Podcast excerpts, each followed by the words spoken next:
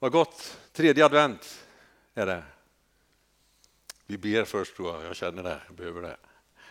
Herre, tack att du vill vara med och tala till oss genom de tankar som jag har på mitt hjärta nu, Herre. Jag ber att det som är från dig, Herre, det ska få slå rot i oss, Herre. Det som jag har konstruerat själv, Herre, det är bara jag ber att det skulle få tyna bort, Herre, att det skulle få blekna, Herre. Men jag vet här att de bibeltexter som vi ska dela Herre, de är från dig Herre och de är levande Herre och de rör vid oss Herre. Jag tackar dig för att du öppnar våra hjärtan Herre, att vi kan förstå vad du vill säga till oss i, idag Herre. Jag ber att det skulle få vara liv, jag ber att det skulle få vara utmanande och uppmuntrande Herre. Men jag ber också att vi ska förstå allvaret här i den tid vi lever i Jesus. Att som vi sjöng Herre, att du kommer snart Herre för att hämta oss hem Herre. Jag tackar dig Herre för att vi får leva i den förvissningen varje dag Herre. Jag tackar dig för att det får vara någonting som brinner i våra hjärtan Herre. Precis som det bönämnet som George sa Herre. Att när vi möter människor Herre då skulle det få ta tag i våra hjärtan Herre. Att vi skulle brinna Herre för att tala gott om dig Herre och vittna om dig Herre och frimodighet över våra liv Jesus. Herre jag tackar dig för det. Jag ber Herre att du ska vara med och välsigna allt här idag. Amen. Amen. Bana väg för Herren var rubriken för den här söndagen. Om man tittar i kyrkårets texter. Jag tänkte jag börjar där får vi se var vi landar. Jag tycker det är viktigt att man talar, eller försöker i alla fall säga, att det får vara någonting som gäller idag. Att det inte bara blir en betraktelse bakåt på något sätt, utan att det måste ändå få beröra oss och mitt liv idag. Och Jag vet inte vad du tänker på när man talar om bana väg. Nu är det inte så mycket snö ute. Annars är det en väldigt bra bild, tänker jag, att bana väg. Det kan vara en plogbil som banar väg. Det kanske har snöat så du är ute och skottar trappen eller sopar av den på morgonen. Det är också ett sätt att bana väg. Och jag vet, jag har sett på några tv-program ibland, det är från eh, Norge bland annat. Sån här eh, uppe i bergskedjorna där, under vinterväglag. När det verkligen är snö, väldigt mycket. Och man får följa några såna här eh, bärgare när de drar upp långtradare som sitter i driver här och där. Och när man ser de eh, långtradarna åkt med slitna sommardäck, och jag vet inte hur man har tänkt, men det är ju omöjligt att ta sig fram med detta egentligen. Det är bara en tidsfråga innan man åker av vägen. Och de får jobba i timmar med att dra upp de här. Alltså ska man ut på snöiga vägar och det är isigt, då vill man ha rätt däck på. Det är väl det minsta man kan tänka. Och samma sak är det väl i våra liv. Att ska jag vara ute och, och, och vittna och tala gott om Gud och Jesus så måste jag vara fylld av den heliga Ande och få känna att Anden bor i mig och leder mig. Och vill jag kunna stå och vittna bland mina grannar, kanske på någon eh, idrottsplan när barnen spelar fotboll eller handboll eller vad det är, så måste jag känna att jag har någonting att ge. Jag har tillbringat tid tillsammans med Jesus och det här vill jag dela med mig till dem som jag möter i vardagen. Så en nyckel till allt vårt liv här, det är ju ändå att få be till Jesus, läsa Bibeln och umgås med honom så mycket vi bara hinner och orkar och kan för att ha någonting att ge ut. Och Jag vet inte, men bana väg vi som eh, läser Bibeln och så här känner kanske att då hamnar man på något sätt ihop med Johannes. Han var ju en vägbanare för Jesus i alla fall, som vi kan läsa. En man som fick gå före världens frälsare och liksom proklamera att han kommer, han är på väg. Han fick verkligen bana väg för Jesus. Och jag tänkte vi ska läsa ifrån Matteus kapitel 11 och vers 2 till och med 11. Och där står det så här. Johannes fick i fängelset höra talas om Kristi gärningar. Han sände då bud med sina lärjungar och frågade honom Är du den som skulle komma eller ska vi vänta på någon annan? Jesus svarade dem Gå och berätta för Johannes vad ni hör och ser. Blinda ser, lama går, spetälska blir rena, döva hör, döda uppstår och fattiga får höra glädjens budskap. Salig är den som inte tar anstöt av mig. När de hade gått då började Jesus tala till folket om Johannes. Vad gick ni ut i öknen för att se? Ett strå som vajar för vinden? Om inte, vad gick ni ut för att se? En man i fina kläder? Nej, de som har fina kläder de finns i kungapalatsen. Så vad gick ni ut för att se? En profet? Ja, jag säger er, en som är mer än en profet. Det är om honom det står skrivet, se jag sänder min budbärare framför dig och han ska bereda vägen för dig.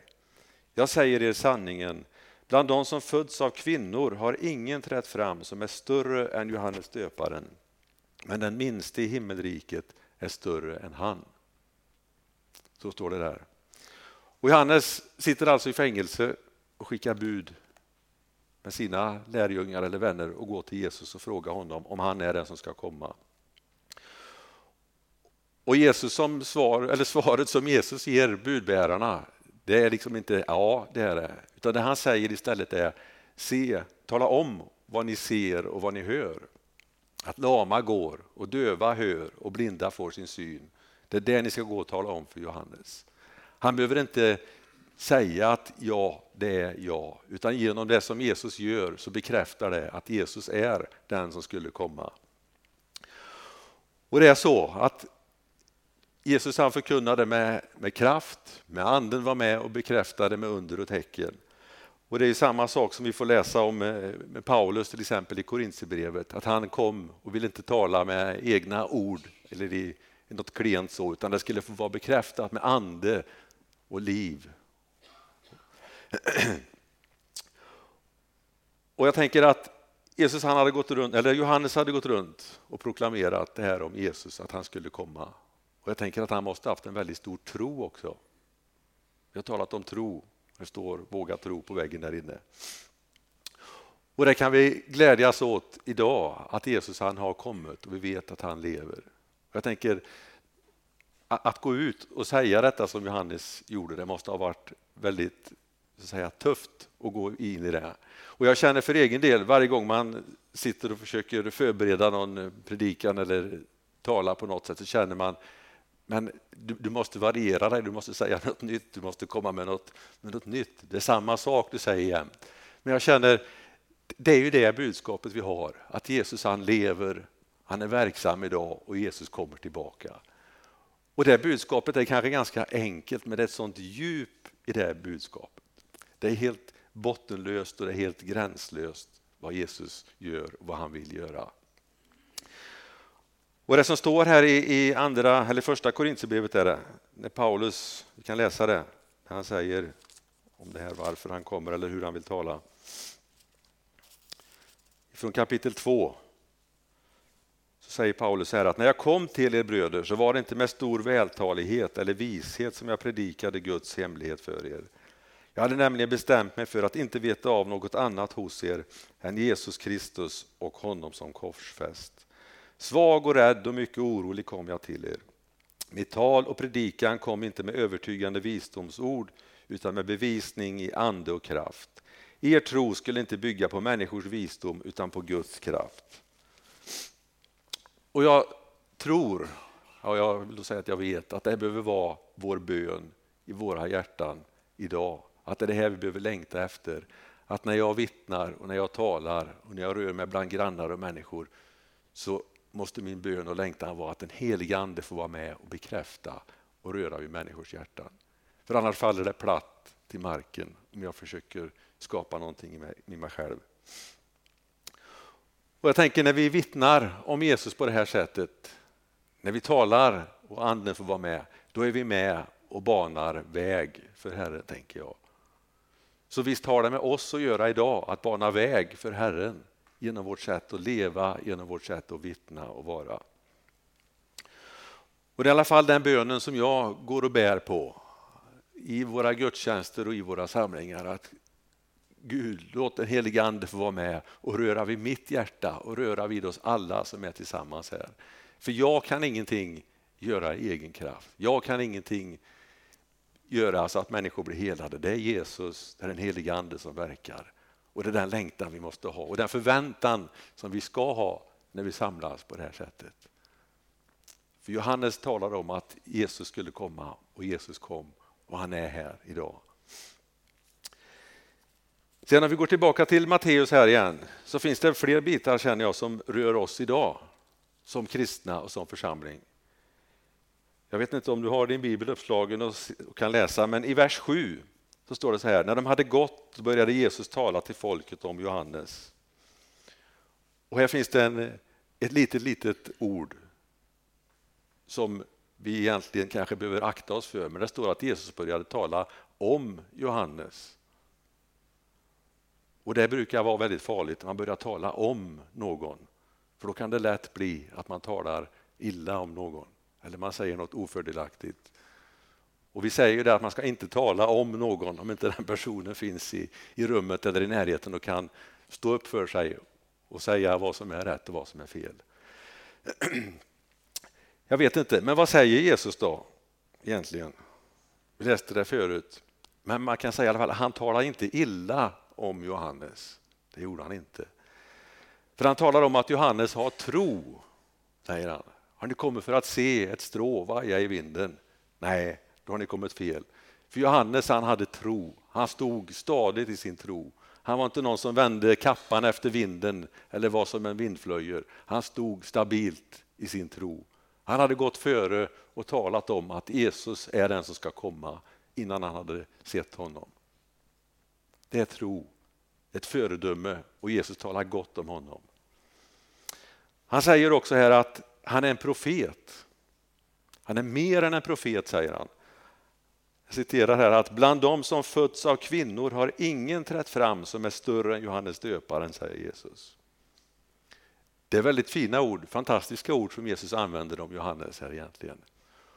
Och jag tror vi har lite att, lära oss här som kristna och som församling. Att det är så här vi ska tala om varandra, om vi nu ska tala om varandra.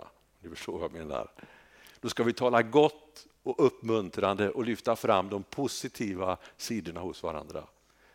För våra svagheter och det vi är dåliga på, det brukar märkas och synas ganska bra ändå. Det brukar inte vara så svårt utan det märks. Men att lyfta varandra och säga att det här är den personen bra på, det här ser jag upp till hos den personen. Det är så vi ska tala om varandra. Och jag tror att det här är en, ja kanske inte stor, men en hemlighet i alla fall i hur vi ska fungera som kristna och om Gud ska kunna välsigna dig och mig och sin församling.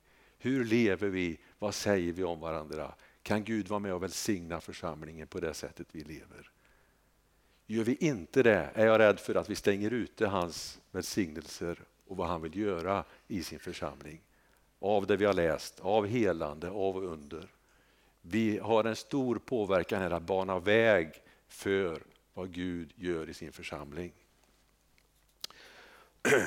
Så på så vis, genom vårt sätt att tala, så banar vi väg för Jesus. Och det vet vi att uppmaningen i Bibeln är att vi ska efterlikna Jesus på alla sätt och vis så gott vi kan. Kommer aldrig att lyckas fullt ut men vi får inte ge upp i det. Vi måste hela tiden sträva efter det. Och Jag tror som sagt var att vissa motgångar och problem som vi kanske möter i församlingen kan ha sin nyckel och sin lösning i till det här. Hur bemöter vi varandra? Vad talar vi om varandra? Hur lyfter vi varandra? Det står i Jakob 3 och 10 till 11. Från samma mun kommer välsignelse och förbannelse. Så får det inte vara, mina bröder. En källa kan väl inte från samma åder ge både sött och bittert vatten. Hur vi uttrycker oss och vad vi säger till varandra har stor påverkan på klimatet i församlingen. Och Jag tänker också på det som inte fanns på den här tiden, men alla de här sociala medierna vi har idag. Är det bra eller är det dåligt, tänker jag. Det är så väldigt lätt att man i all hast och när man är uppe i varv skriver någonting ofördelaktigt om någon eller om någonting där. Och det som står där, det går inte att ta bort sen. Det kan hända att du timmen efter, minuten efter ångrar dig och tycker så skulle jag inte sagt. Men det som en gång är skrivet där, det kommer alltid att finnas kvar. Det kommer aldrig att försvinna bort. Även om du tar bort ditt inlägg eller det du har skrivit så är det för evigt där.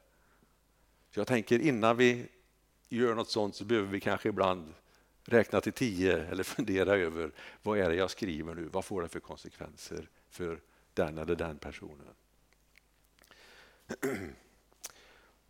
Och i slutet här då, vad säger Jesus om Johannes? Han säger att den minsta i himmelriket är större än honom. Är det bra eller dåligt? Är det att tala uppmuntrande? När han säger att den minsta i himmelriket är större än Johannes. När han precis innan har sagt att Johannes var den största av profeter. Ja, det är nog inte att tala illa om Johannes egentligen om man försöker förstå detta. Det är någonting som Johannes inte kan råda över, tänker jag. Att han är, inte kan bli större än han var. För när Jesus kommer här så kommer han med någonting nytt till hela mänskligheten. Han kommer med ett nytt förbund.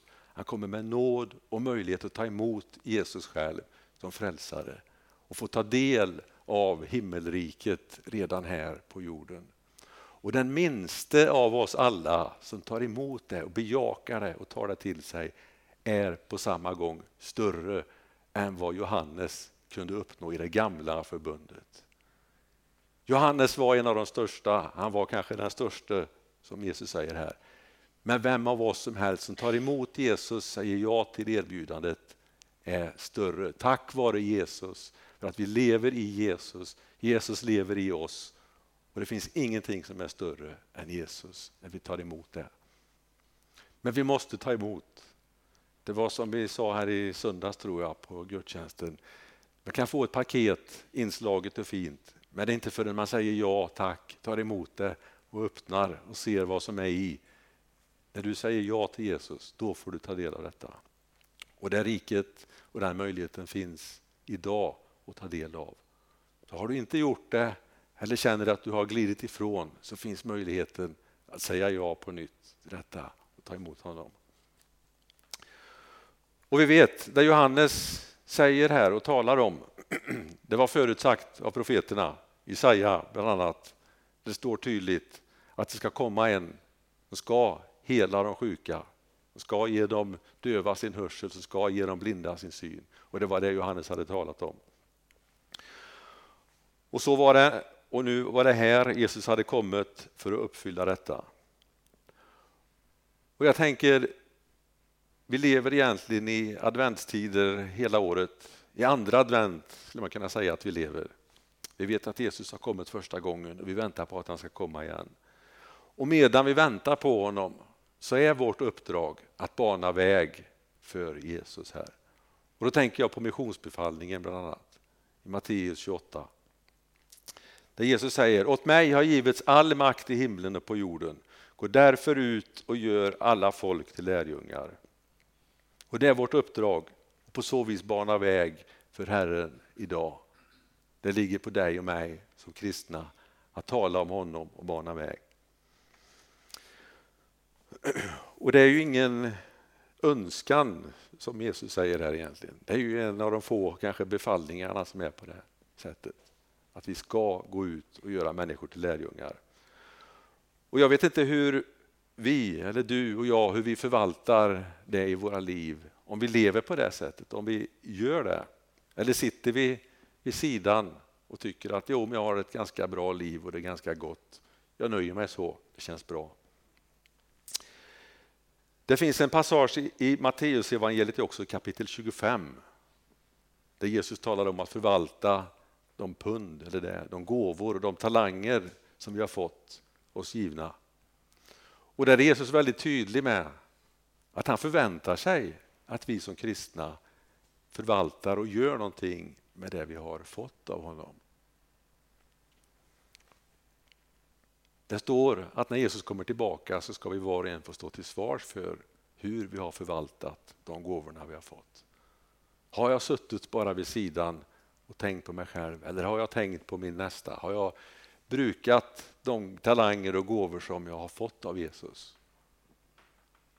Det är ganska tydliga ord och jag ska inte läsa kapitel 25 här nu men det är, det är väldigt allvarligt egentligen och väldigt rannsakande om man tar sig tid och läser det och funderar vad gör jag med mitt liv? Lever jag på det sättet? Banar jag väg för Jesus, för de människor jag möter?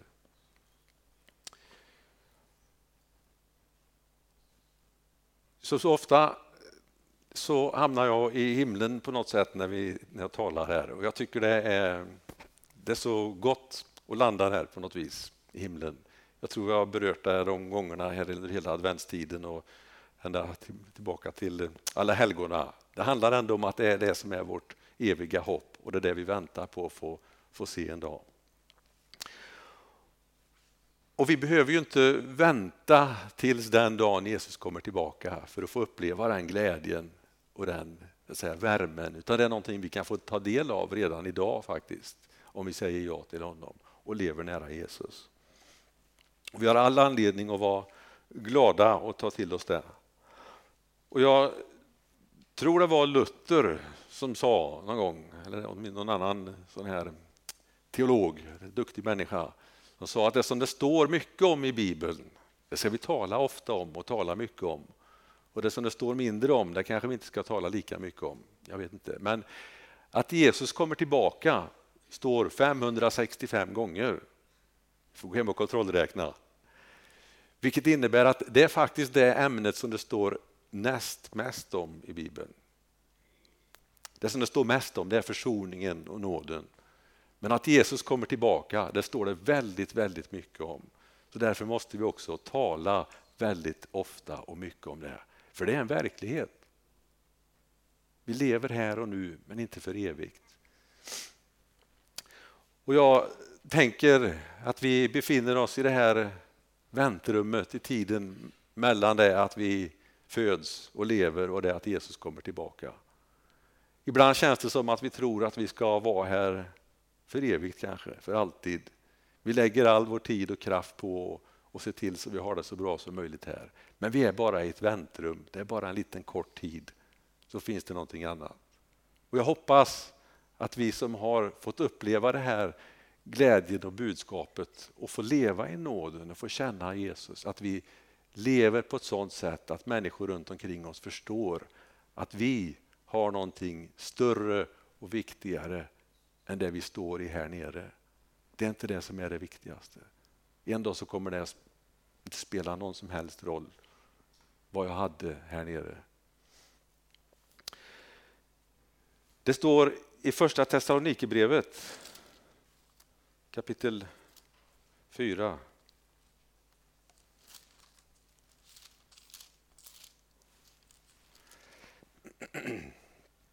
Några versar där. Eh, Första Thessalonikerbrevet 4.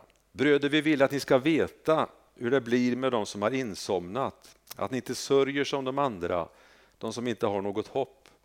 Eftersom vi tror att Jesus har dött och uppstått så ska Gud på samma sätt genom Jesus föra fram de insomnade tillsammans med honom. Vi säger i detta enligt enligt ett ord från Herren. Vi som lever och är kvar till Herrens ankomst ska alltså inte komma före de insomnade. När en befallning ljuder, en ärkeängels röst från, och att Guds basun hörs, då ska Herren själv komma ner från himlen och de som har dött i Kristus ska uppstå först. Därefter ska vi som lever och är kvar ryckas upp bland skyar tillsammans med dem för att möta Herren i rymden. Och vi ska alltid vara hos Herren och trösta därför varandra med dessa ord. Trösta varandra. Och här är ett vittnesbörd från de som levde på den tiden, det är ju Paulus som skriver det här då, men eftersom vi tror att Jesus har dött och uppstått det är skrivet på den tiden då man fortfarande hade det färskt i minnet. Man kanske inte var med exakt den påsken och fick se Jesu död och uppståndelse. Men man levde bara några årtionden efter det här och man hade det vittnesbördet levande och klart för sig, att det är en sanning. Och här hade man börjat bli lite fundersam. Man, hade, man väntade sig att Jesus skulle komma tillbaka nu och då, medan man levde där. Men så kände man att tiden gick ändå lite grann. Och vissa i församling, församlingen kanske inte kunde, skulle överleva till den dagen Jesus kommer. Man börjar bli orolig. Men Paulus skriver det, var lugna. Det är ingen som kommer att missa detta. Utan var och en som har dött i Kristus, dött när man har bekänt honom och levt i honom. Man kommer först att uppstå och sedan vi andra ska få mötas och träffa Jesus. Så vi kan vara helt lugna. Men Vi måste göra klart med det nu, här. Vi kan inte vänta till den stunden. Det måste vara klart när Jesus kommer, för då är det ett, ett ögonblicksverk bara. Och Det är någonting som inte vi ska vara rädda för, står det här. Vi ska trösta varandra och uppmuntra varandra med det här. Och Vi vet att när judarna väntade på Messias för ungefär 2000 år sedan nu, så väntar man på någon krigarkung, någon som skulle komma och befria dem från romarna, någon som skulle strida för dem. Och istället så får man se ett litet, litet barn i en grotta i ett stall. Det var inte det man hade väntat. Man väntar någonting annat. Och nu väntar vi på att Jesus ska komma tillbaka för andra gången. Men då kommer han som den krönte konungen. Han kommer att döma och ställa hela världen till svars för hur vi har levt och vad vi har gjort. Det är honom vi väntar på igen. Och då dyker frågan upp ibland. Jag vet själv att man har genom alla år egentligen har gått och, och väntat och funderat på detta och sett det som ett, både ett, ett spännande och intressant händelse när Jesus kommer tillbaka. Man kan känna riktigt hur, hur både nackhåren och håren på armarna reser sig när man börjar läsa om detta och verkligen förstå vilken tid vi lever i. Och Petrus han skriver där, framförallt ska ni veta att i de sista dagarna då kommer hånfulla människor som drivs av sina begär och som hånar er och säger, hur går det nu med löftet om hans återkomst? Var är han? Är det sant? Är det ni lurade? Men så är det inte. Vi vet också det att, att Jesus dröjer, att Gud inte låter Jesus komma tillbaka hit än. Det är av kärlek till oss alla. För han vill att så många som möjligt ska få uppleva honom och få chans att bli frälsta. Få chans till ett evigt liv. Men för den sakens skull så innebär det inte att det inte är sant. Det är en sån här händelse och en faktisk absolut sanning. Så vi, vi kan, det spelar ingen roll om vi har omröstning om det eller inte. Vi kan tycka och tro vad vi vill. Men Jesus kommer tillbaka. Så är det. Det är en absolut sanning. Det spelar ingen roll vad min granne säger, om han hånar mig eller om han säger något ofördelaktigt om det. Jag får be mer för honom egentligen, att han ska komma till insikt. För Jesus kommer tillbaka. Det är en sanning. Men det viktigaste då när det gäller det här med att bana väg och det allra största, det är väl egentligen det Jesus har gjort när han banade väg för dig och mig. För att kunna få fullt tillträde till Fadern, till Gud, genom det han gjorde när han försonade oss med Gud på korset. Det är väl det största vägbanandet som har gjorts, om det nu finns ett sådant ord, men ändå att han gick före där. Och Det finns ju den här sången som vi sjunger ibland, och idag bland annat, Min Jesus lever. Det finns en engelsk text på den också. Och Jag satt och tittade på den lite grann. Och det finns, jag kan tänka mig att när man översätter sånger så, så kanske man inte alltid översätter ordagrant för det ska väl fungera med lite musik och lite så här, att det får lite rim och reson i det. Men det finns några nyanser i den här engelska texten som jag tänkte man, om man översätter den rakt av så blir det ungefär så här att därför att han lever kan jag möta morgondagen. Och den engelska texten är face tomorrow.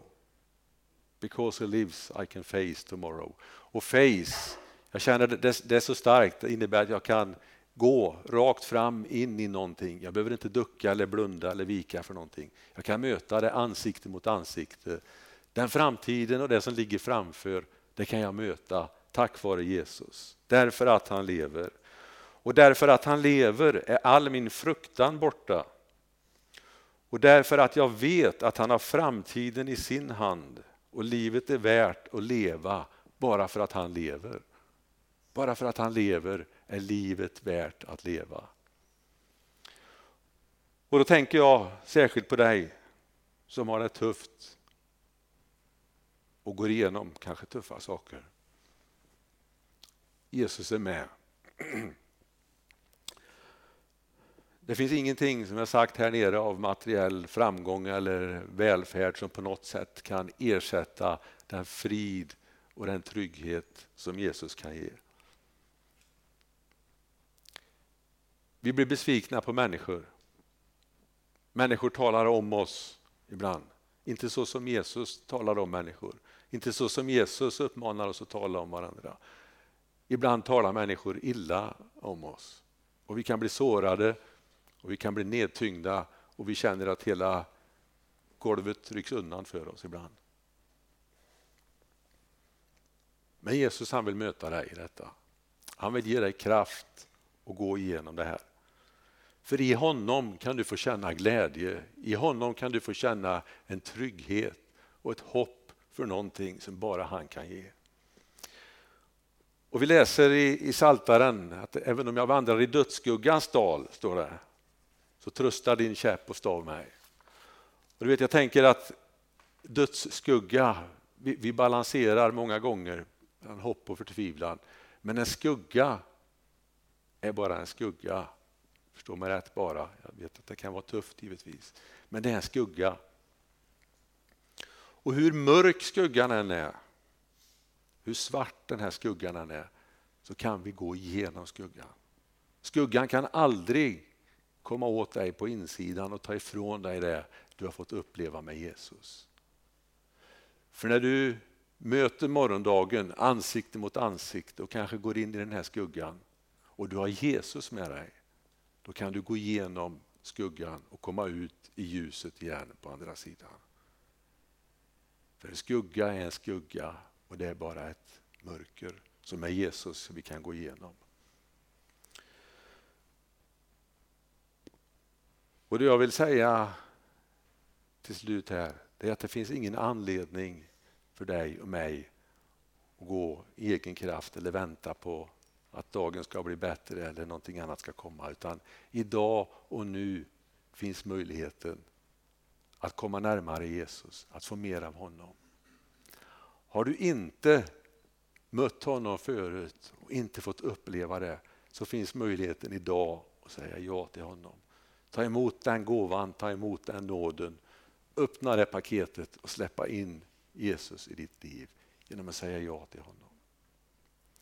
Är du ute och går i den här skuggdalen, i dödsskuggans dal som du kan uppleva, så vill Jesus möta dig. Han vill lyfta dig.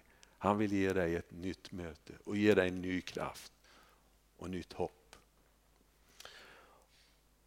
Och medan sångarbröderna sjunger här igen så finns möjligheten för dig som vill ha förbön eller prata med någon om detta. Kom fram här. Vi hjälper gärna till att be för dig eller tala med dig.